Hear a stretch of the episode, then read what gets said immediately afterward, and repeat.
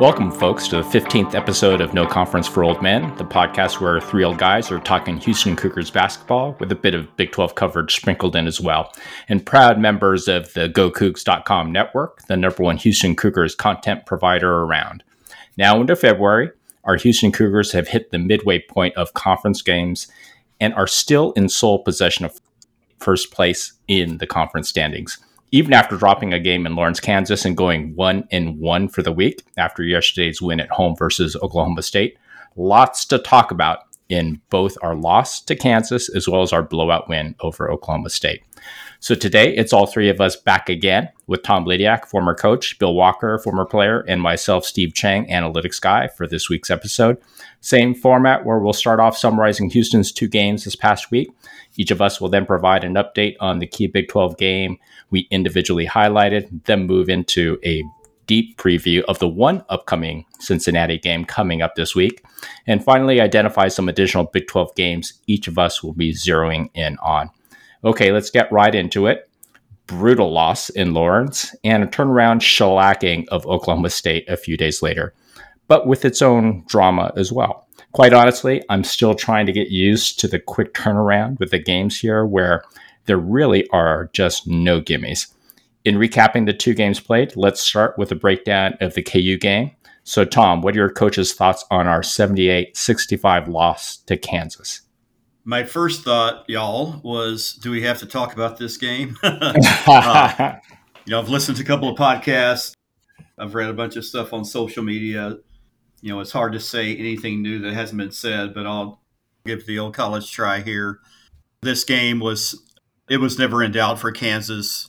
You know, they shot like close to uh, seventy percent, and as a coach, you know, you hear fans say, "Well, they we're just shooting the lights out and all that. But I'm sure Kelvin, you know, as a coach, he might not say it publicly, but he knows that the effort wasn't there. Uh, maybe the attention to detail wasn't there as uh, as much as it should have been, because they were hitting all kind of shots. They were hitting rhythm shots.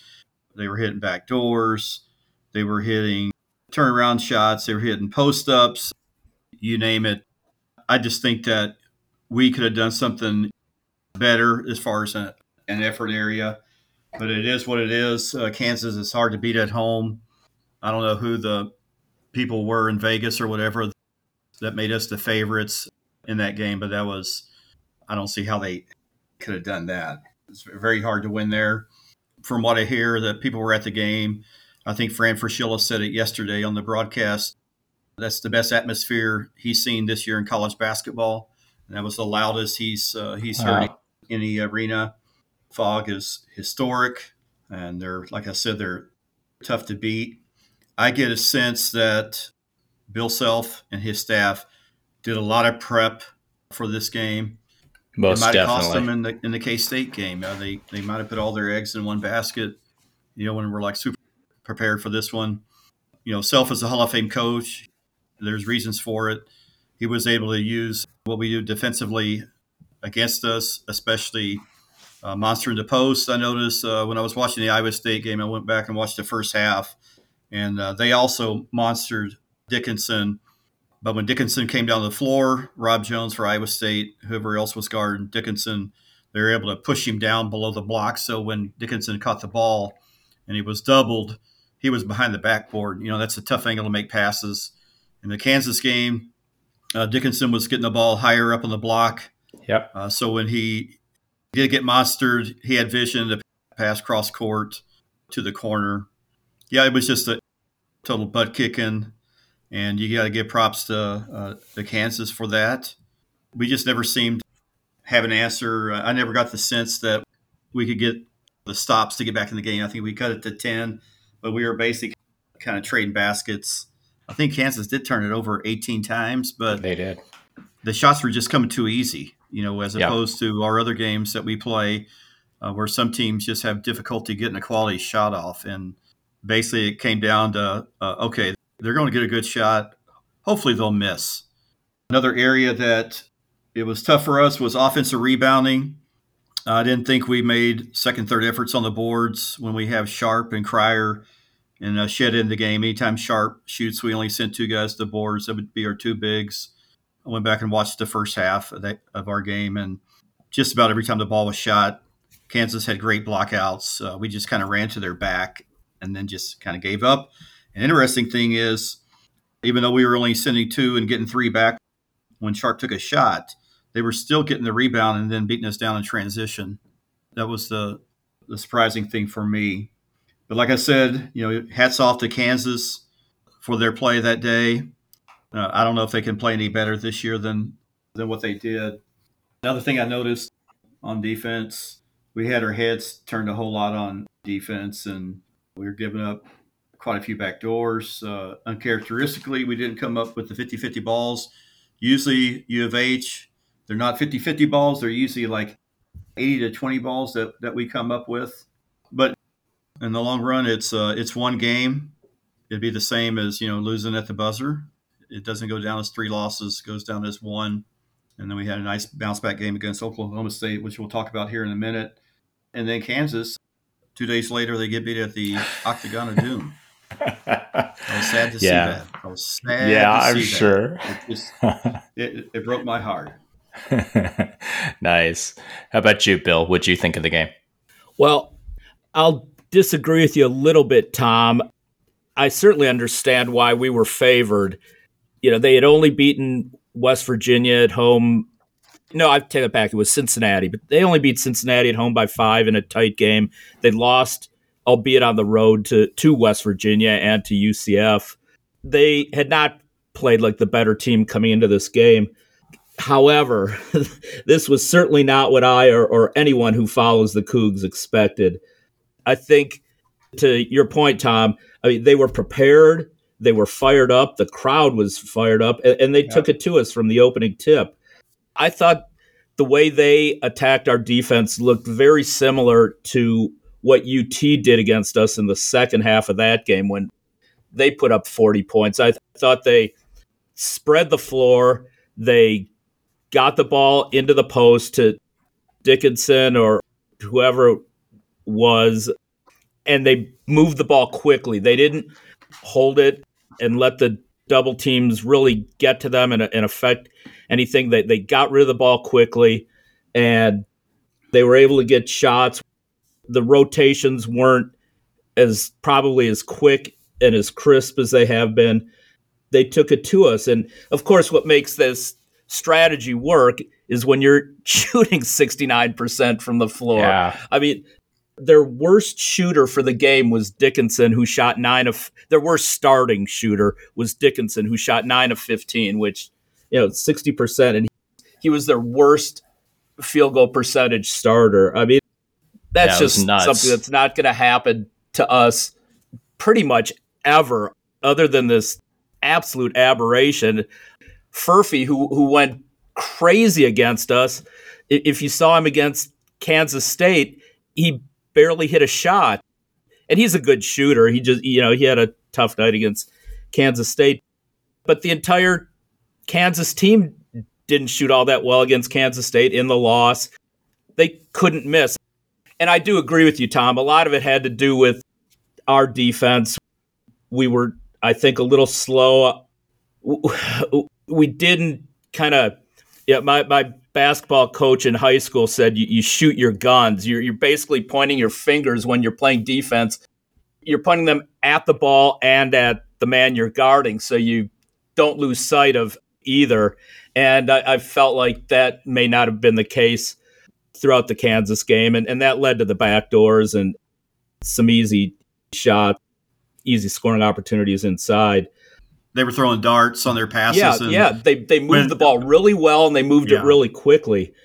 If you had told me before the game or, or without me knowing anything about the game that we would have committed three turnovers for the entire game and they committed 18, I would have said this is exactly how it should have played out. We wear them down because they're not a deep team and we win easily. But it, wasn't quite yeah. the case. And uh, we only shot 36%, I think, from inside the arc. So it, it, it just wasn't a good game. I mean, it, you know, it happens. You're not going to win every game. Nobody's won every game since Indiana in 76. And this just was not a good game on either end of the court. Quite honestly, had Cryer not scored 21 in the second half, this yeah. would have been a hell of a lot uglier. Yes. And it, uh, I was happy to see that he did come alive, you know, albeit, you know, after the game was completely decided. But, you know, he's struggled, and it's nice to see him hitting shots.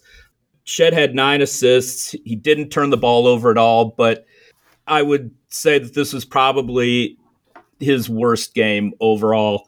And he came out last night and played like he was coming off his worst game. He was entirely different, and you know that that's kind of the way it went. You know, it was a tough atmosphere. I, I thought Roberts was solid, uh, eleven points, thirteen boards, two steals, and then there, quite honestly, there just really wasn't much else positive from the team. I mean, Francis unfortunately only played the four minutes prior to getting hurt. And I think our interior defense, rebounding, effort, everything with Francis out just kind of sunk. And we were sunk. You know, they no. they had a 40 to 24 rebounding yeah. average. I think that means absolutely nothing because when you're making every shot. Exactly. It's not like we have many opportunities exactly. to, to, to rebound, rebound. Yeah coming out of this game, the one thing that I could say is that I cannot wait for March 9th. Yeah, agree. And I think that's really that's about all I have to say in terms of the. Hey, hey guys, yeah, game. real quick. Did you notice that in the, like the first five or six minutes of the game, we had given up more points than we had given up like in a half to some teams? Yeah. Yep. No, it's you crazy. Know? They're so efficient. They had like what 20, 21, 23 points in the first, I don't know, seven, eight minutes of the game. And that's like, normally that's what we've been giving up in a half. You know? Well, and they came out and shot even better than the 70, 69% that they shot for the game. I mean, they yeah. just, they came out and just could not miss. I mean, it was ugly. It was, it was really ugly. ugly. Yeah. I mean, the starters were the same. And like you guys said, no way around it. Kansas put on an offensive clinic in this game. They started fast, never looked back, doubling up our score 23 11 in the first quartile of the game. And then we're leading 43 28 at the half. We made it semi respectful, as you guys had highlighted in the fourth quartile of the game, with some inspired play by Cryer. But Kansas basically coasted in the second half. A lot of fans, as well as Coach Sampson, were critical of the defensive effort in this game. And I know both of you guys have kind of highlighted that as well. I'll tell you what, I'm actually far less so. I watched the game three times, if you can believe that, just to see what was going on. I thought there were some brilliant coaching tweaks that Self put in place that really impacted us. I mean, to start off with, he put the taller, athletic McCullar on Shead the entire game, dogging him and bothering him with his length that really slowed down our whatever you want to call it head of the snake as they like to say a lot this season with Shead and it worked. It bothered him. He was way more tentative trying to take it in with a longer athletic guy on him. You know, they played through their bigs in running the offense with both KJ Adams and Dickinson leading the way with 12 assists between the two of them from the high post or out of the monster. As you had also highlighted, Tom, posting up. They had decided to post up just a bit further away from the basket, making us pay the price in being late recovering from the monster in the post to their three point shooter, where Furphy took advantage with 17 points, three of four from three. I mean, all it takes is that fraction or an additional step to get there, and it makes you look like the effort isn't there. But I didn't I mean, quite honestly, I felt like the kids were putting in the effort, but we didn't adjust. Right when they were starting to make those tweaks, we didn't adjust. We did exactly the same thing. We monstered right away. We're out of position, and there's no way you can make up that distance. And so, anyways, I mean, I thought it was brilliant coaching by Self in preparation for this game. And it's really up to us and our coaching staff to adjust going into the game at Fertitta Center. Cryer, as you guys had highlighted, was a lone bright spot for University of Houston with 24 points, 6 of 12 from 3, and a player box score plus minus 18.7 for the game. both Roberts and Tugler had their moments, but let's be honest, we were blasted this game. Now, for KU, from an advanced analytics perspective, it's ugly. On offense, it was miserable. Our effective field goal percentage was significantly below standard at 42.75% versus 50% this year. But you know, you look at the other stats, they actually on the surface they look good. We protect the ball well with turnover percentage under 5%, which is crazy, probably our lowest of the year, but it didn't matter. We also offensive rebounded at a phenomenal rate at 54%, but that's misleading as well because we hardly had any defensive rebounds because you know, KU was just hitting everything in sight, which you'll see shortly in the defensive stats. And that's really where Self's adjustments really killed us. I mean, they shot an unprecedented effective field goal percentage rate at 75.6%, which demolished our number one ranked defensive effective field goal percentage D that was at 41.2% this year. And we were burned especially badly from three point range, where they shot over 46%. But the one really disappointing stat for me on D was their ability to shoot without concern from two, with 78% field goal percentage from twos and only one block shot from the number one rim protecting D that normally blocks 18% of two point shots. An ugly loss in Lawrence, lots of tape to study and make adjustments in preparation for when Kansas comes to visit the Fertitta Center to end the season. But also another super quick turnaround for a home game versus Oklahoma State last night. Though one of the two worst teams in the conference, you don't want to let down at home against a young team like Oklahoma State. And our Cougars were focused in a 79 63 win over Oklahoma State at home. That could have been a much bigger margin win. Bill, why don't you go first on this one? What are your thoughts from a player's perspective? Yeah, we won 79 63. I'm not going to apologize for predicting us to win this one 78 50 because it should have been at least that big a margin of victory. Uh, however, I really didn't take into account the officiating error and excuse me, I mean errors. Our big guys and to a lesser extent, guards, did commit a lot of fouls. That's what we do. It's a byproduct. I've said it in the past. It's a byproduct of the aggressive defense we play. It's a, it's a byproduct of the aggressive rebounding. But for Big 12 officials, there has got to be a, at least a, a modicum of consistency, which there simply was not last night. A lot occurred off the ball, which may not have made it onto TV. The worst I saw was when Brandon Garrison, their 6'11 center, was punching Shead.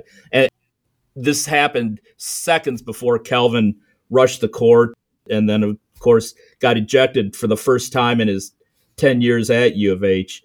You know, and, and I understand it's human nature. If, if one team gets way up, that there are going to be some calls that just tend to benefit the underdog. But this was very reminiscent of the actually of the UCF game where UCF hit about two field goals for the entire game and and about 40 free throws in the 67-52 when when we were destroying them. It was so bad that you know Oklahoma State shot 37 free throws hitting 24 where we went 11 to 14 they only hit 17 field goals, which ironically matched their turnover number at mm-hmm. 17. Mm-hmm. Like I said, it, it was eerily similar to UCF. I thought I was watching the same game throughout the second half. We were up 40 21 at halftime, and you know, through free throws, largely they outscored us 42 39 in the second half. In terms of the players, Shead was again the star. He clearly had it in his head. He was so aggressive last night at both ends.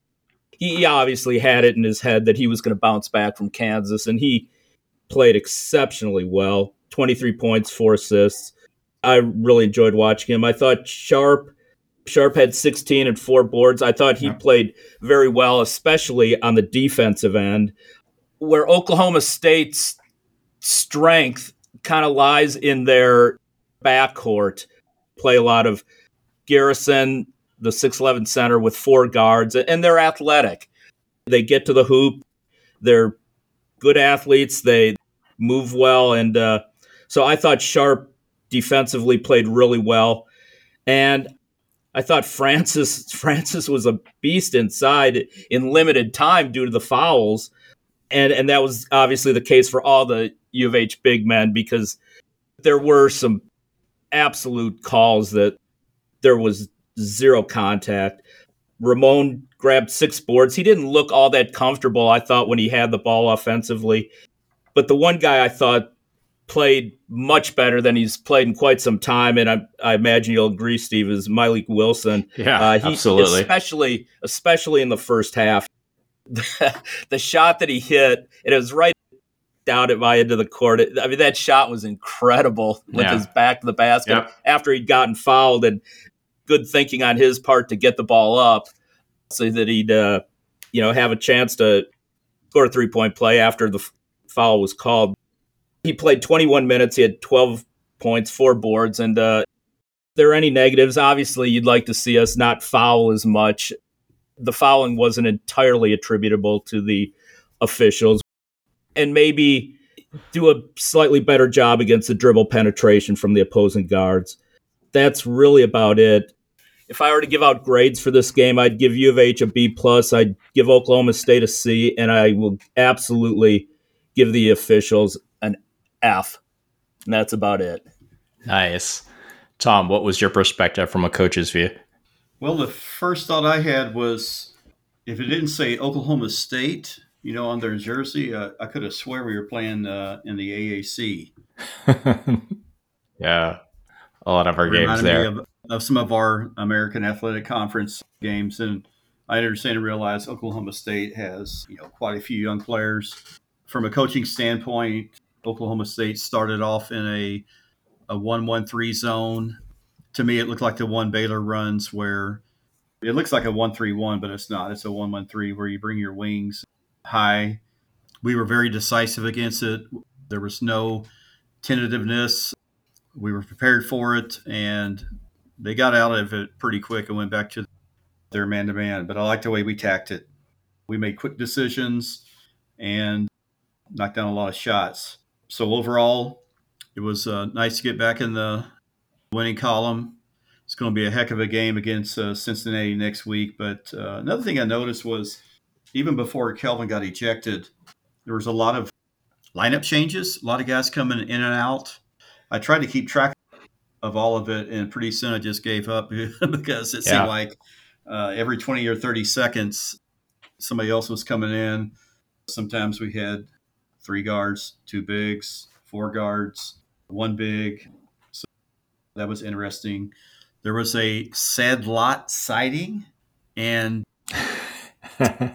yeah, in the first half, you know, right? That's never happened yeah, before, right? You know, him and Ryan are basically the human victory cigars. 30 30 guys, they're either in the game, you're up 30 or down 30.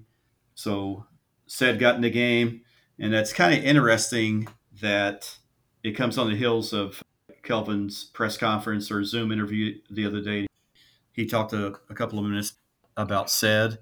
That's probably the first time I heard uh, Kelvin really talk about said at all. It was good for said to get some playing time. You know, when it's not garbage time, he did come in there and commit a foul and a turnover within like 20 seconds. But hey, you gotta get your feet wet. Some you gotta get your feet wet sometime.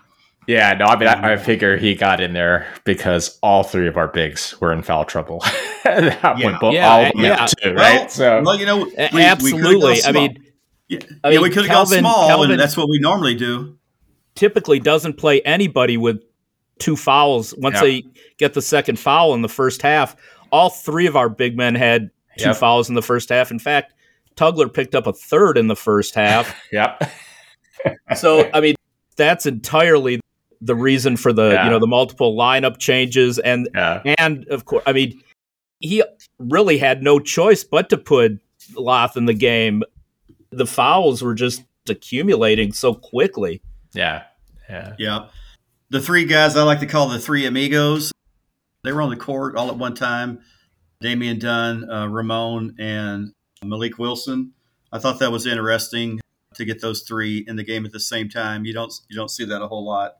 But like I said, you know, there were a lot of lineup changes. When you're up by 15 or something like that, that's a lot easier to do than whether you're playing uh, you know, in a game that that's a nail biter. Nice game. Get back in the win column. Everybody was talking about Kelvin's ejection. You know, nobody's a mind reader, and, and I'm sure there's nobody besides his close confidants that understand why he went after him. But it might have been because that was a cheap shot with Jamal. That was cheap. That's that's the only word. Oh, I can, there was like I can use. You know, when when you're six foot eleven, you got a six one guy Yeah. on you, and you just shove the guy in the neck area, not once but twice. Yeah, that's that's uncalled for, and then then it's not even called. I mean, there's there's not even Yeah. a foul on it. no, it was like three. It was a sequence It's of three It's in a row, It's, it's right? bad when it ha- yeah, it's bad when it happens and they call a foul, but it's uh, you know it's just worse when when it's not called. And that was that Tony Padilla Yep. who caught the ire of the Kansas fans on Monday. I'm not quite sure what the specifics were on that, but he called that game Monday night and then uh, hopped on a jet and flew to Houston. And six o'clock the next day, he's refing again. But you know, Kelvin was an equal opportunity ass chewer. He got he got his money's worth, so to speak, at all three of the Yeah. guys. He Yeah, ripped them all. he didn't discriminate on on the referees. He got his he got They he all got deserved money's worth. it. They did. They did. Yeah, and whether that you know some people you know conjecture it was calculated, whatever, we'll never know. But one thing I, I don't know if you guys noticed this when Kelvin left the game, it was it was like uh, Kellen's kind of like the substitute teacher, and our guys were like, uh, okay, you know, Kelvin's not here, let's just let it fly.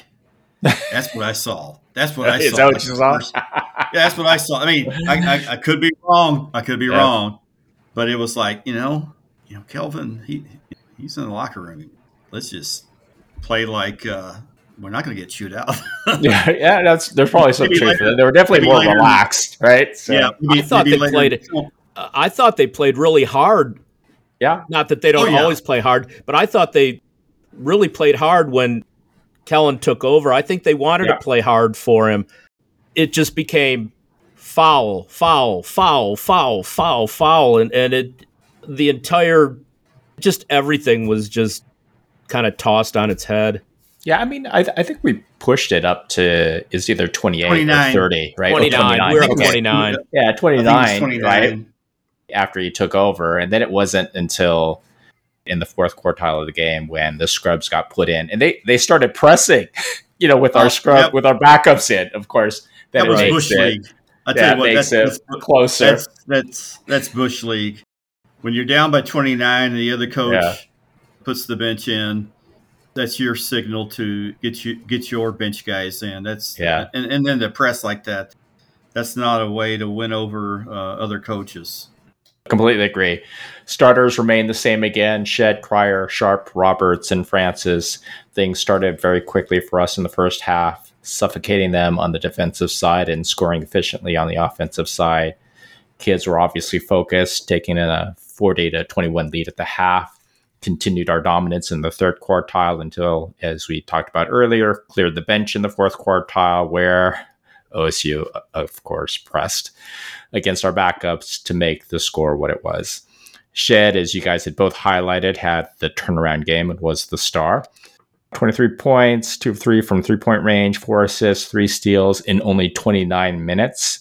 Was a player box score plus minus 25.4 for the game, which was huge. But as we all know, the real story of the game was Coach Sampson's ejection at the 15.08 mark in the second half. Yeah, as you guys had both highlighted, officiating has been atrocious and inconsistent really throughout the season, but this was especially bad this game. And it was basically three fouls in a row that I saw because it started, I would say, play before when we were on the offensive side and Francis was going up for the dunk and he got fouled and it wasn't called. They're coming back down where the big guy has got Shead on him, basically forearmed him in the back of the head twice to get some spacing. And then as he went up for the shot fouled him again. So it was like it was like four no calls in a row. And yeah if i'm coach i go ballistic as well. I don't know. It's easy to lose your crap when you're up by 20 and you know you're going to win. And so, you know, the timing just after Baylor's experience with some horrid officiating, I think it's safe to assume coach was trying to send a message to the league offices. I think we were also told that the VP of basketball operations was actually at the game from the conference as well. So it all kind of points in that direction to say, hey, if we're truly the number one league in college basketball, let's up the game because we deserve top tier officiating.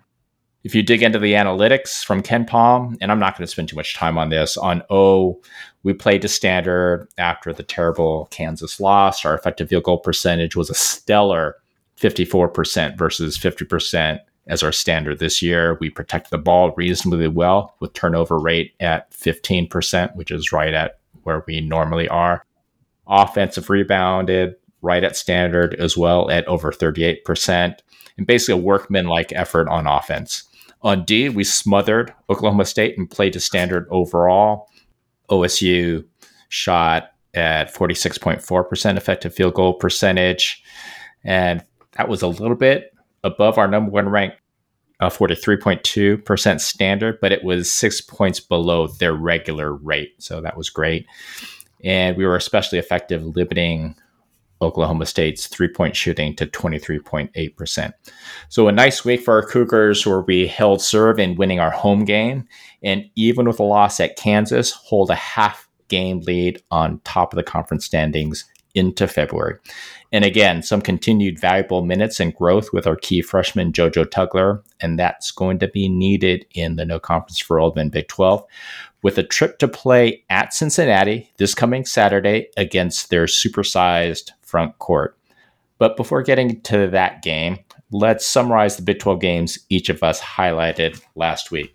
Tom, why don't you start with your game? I had my uh, good old friends, Kansas Jayhawks, and I had them at the Octagon of Doom at, at K State. And I was not surprised with uh, w- with the result. I think uh, I even posted on GoCoogs that it wouldn't surprise me if they lost this game, even though Kansas State was coming off four straight losses. Kansas coming off that huge win against us uh, on Saturday, so they had Sunday basically to to prepare. K State, KU fans can't stand each other. Yeah. I mean, it's a huge, huge rivalry.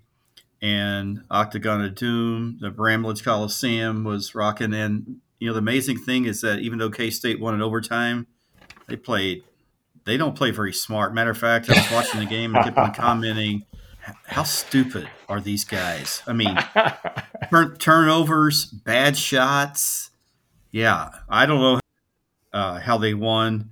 Went to overtime. Jerome Tang now is 11 and O in overtime OT, games, and also wow. Jerome Tang is two and one all time versus Bill Self.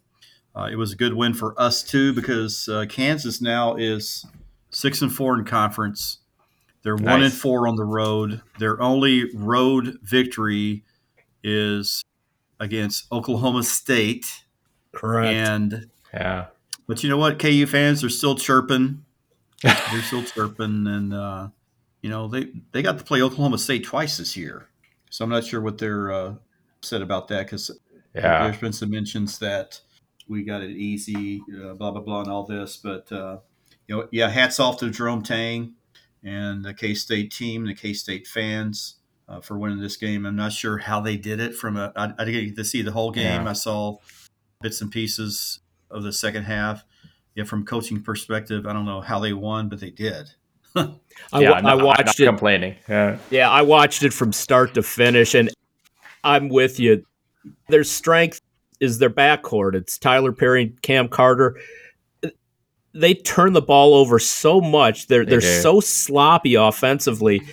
It's amazing that they beat anyone, let alone Kansas, and they were able to score inside. They, I mean, they hit some good perimeter shots, but Kansas didn't shoot the ball very well, which obviously is a 180 degree turn from us. But uh, yeah, I was I was ecstatic that K State won. Yeah, me too. You know, guys, Kansas State yeah. did get physical with uh, yeah. with Kansas, which yes. I didn't see in uh, in our game, and that might have been due to the officiating. You know, when we played yeah. Kansas, that kind of stuff might have been called early. You know, and uh, good old Tony Padilla was there. Maybe he just was tired and he just let crap go, you know. And I don't know. You never know. Yeah. But I thought they blocked a couple shots by Dickinson. They stripped him, and it's college basketball, like Jon Rothstein says. Anarchy? Nope. It's college basketball. Yeah, absolutely. How about you, Bill? What game were you following? I followed the game that everyone was wondering why I was wasting my time the Oklahoma State Kansas State game, and yeah. once again, it was because we had Oklahoma State last right. night. This game was at Oklahoma State, and the aforementioned sloppy Kansas State, who I thought would win, they lost 75 72. Yeah, I had a tough week with with predictions. I, I predicted U of H to win. I you know I predicted the blowout last night, which was a blowout. So yeah, not a good week for me. Sorry about that. I did predict this to be a little lower scoring than both teams typically score and give up. And at halftime, it, it was looking okay. O- OSU was up only 29 27, and then defense kind of took the rest of the game off. OSU outscored Kansas State 46 45 in the second half. And th- this game was pretty tight the entire way, but OSU never trailed in the second half. The K State big three that we've talked about Cam Carter, Tyler Perry, Arthur Kaluma scored 50 of their 72 points. So they certainly wow. did their part. They were sloppy with the ball. Bryce Thompson, who hurt his arm versus Kansas, we'd mentioned, did not play. And their best player, Javon Small, who scored 18 against us last night, pretty much all from the line, no shock, also scored 18. Brandon Garrison, who we mentioned, had 10 points. And a guy who's not scored much for Oklahoma State or done much of anything all season, a six point score, Quion Williams, he had uh, 17 points and 10 boards. So he had a double, nice double double. And, uh, and then John Michael Wright, who was hitting some threes against us last night, their point guard, scored 10 as well. Again, not surprisingly, Kansas State turned the ball over 15 times in the loss, led by Tyler Perry's five. So it, it you know, sloppy guard play, especially sloppy point guard play. Uh, good win for Oklahoma State, their second conference win, and kind of more evidence to support the notion that it, it is quite difficult to win on the road in the Big 12. Yeah, absolutely. And I zeroed in on the Tech at Baylor game, which kind of had its own drama with Coach Drew as well. Yep. This was back and forth with Baylor pulling away in the end at home for a 79 73 win.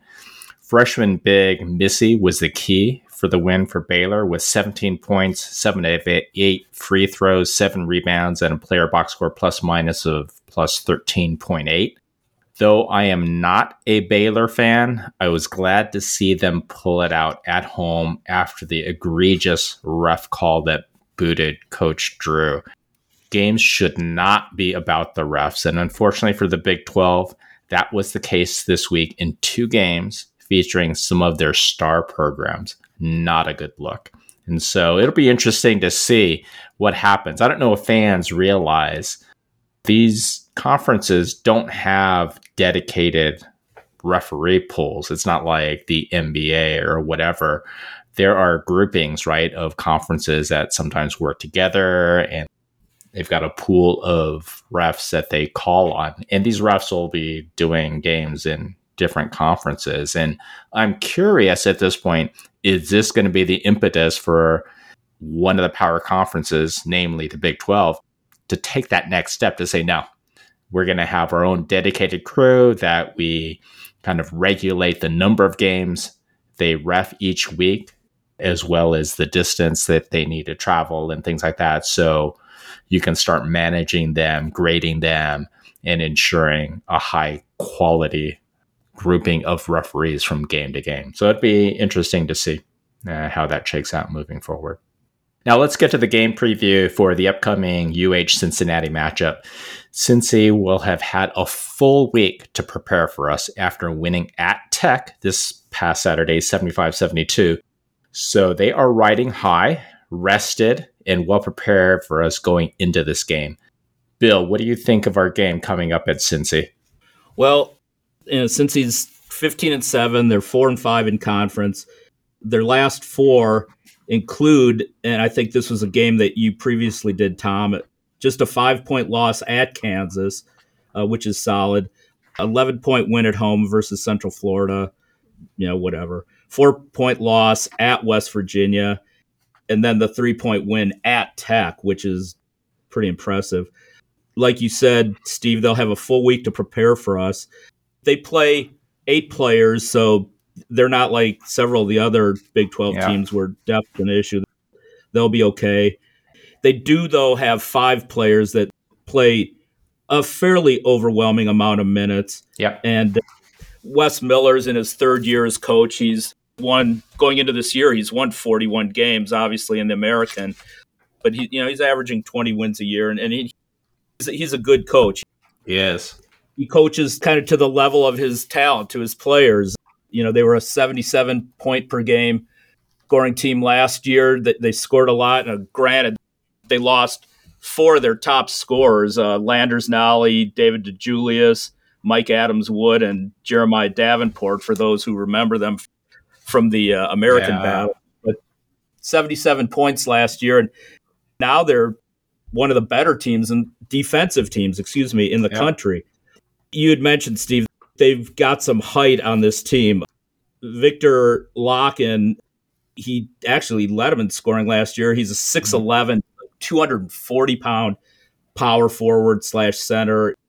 He averages 11.7 points, seven rebounds. He shoots 50% from the field. They've got a guy who kind of cleared NCAA waivers, uh, Aziz yep. Bandaogo, seven foot, forward center, 7.6 points, leads them with 8.4 rebounds, block and a half a game. Uh, he's transferred from Utah Valley and became eligible. So that's really the height. And then it's, you know, their leading scorer is one guy that's not a transfer. He played on the team as a freshman last year, Dan Skillings, 6'6'2 guard. Yeah, he's and he, good. He's their leading scorer, but it's only at 12.1 points per game, which tells you how balanced this team is offensively.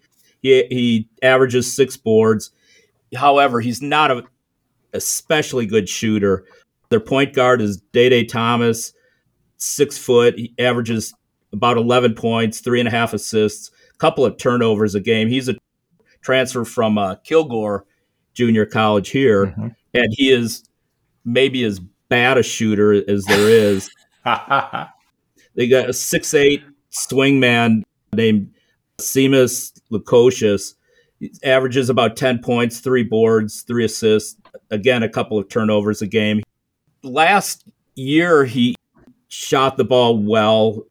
He's not shooting as well this year. He's actually been kind of mediocre, and he's a transfer from Butler, uh, where, where he played a lot. Mm-hmm. And then the other guy I'll mention is John Newman. He's a Clemson transfer, six five swingman as well, small forward, big guard, 10 points, five and a half boards. And uh, he's a solid shooter from inside the arc.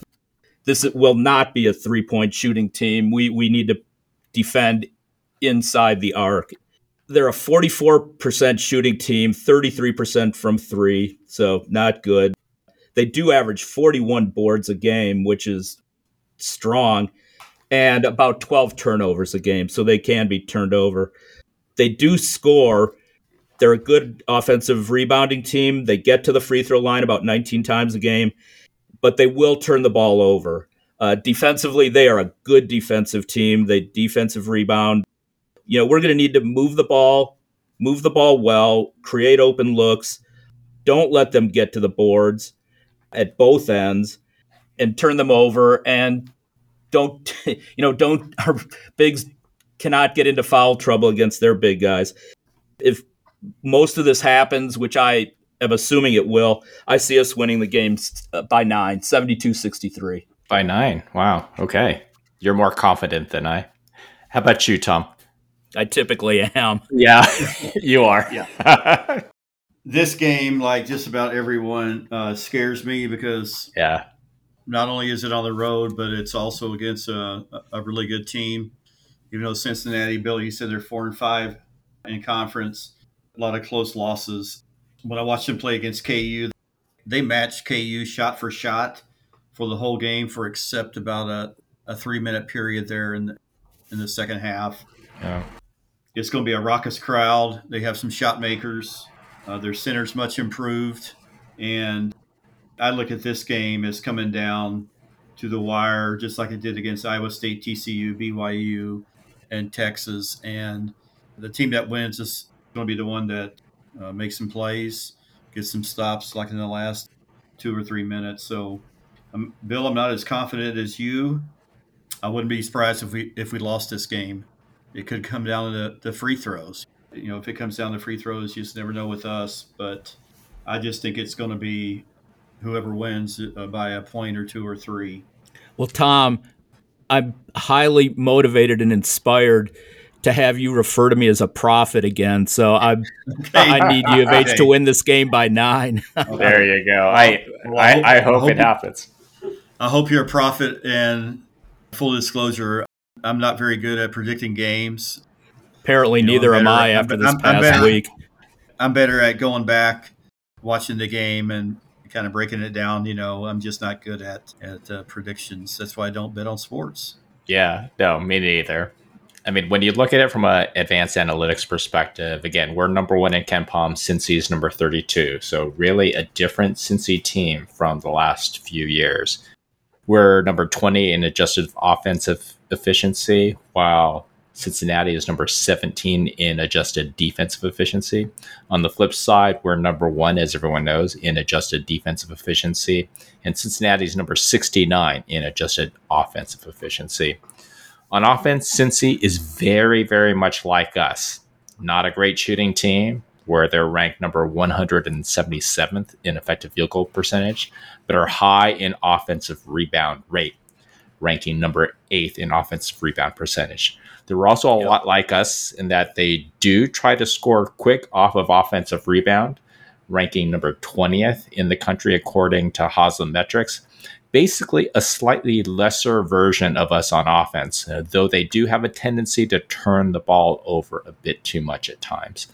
Then you match that up against our number one effective field goal percentage D that defends every shot, number one ranked D in blocking shots, and number two in steals plus our great familiarity with each other. And this is going to be a dogfight where we're going to make it very difficult for them to score.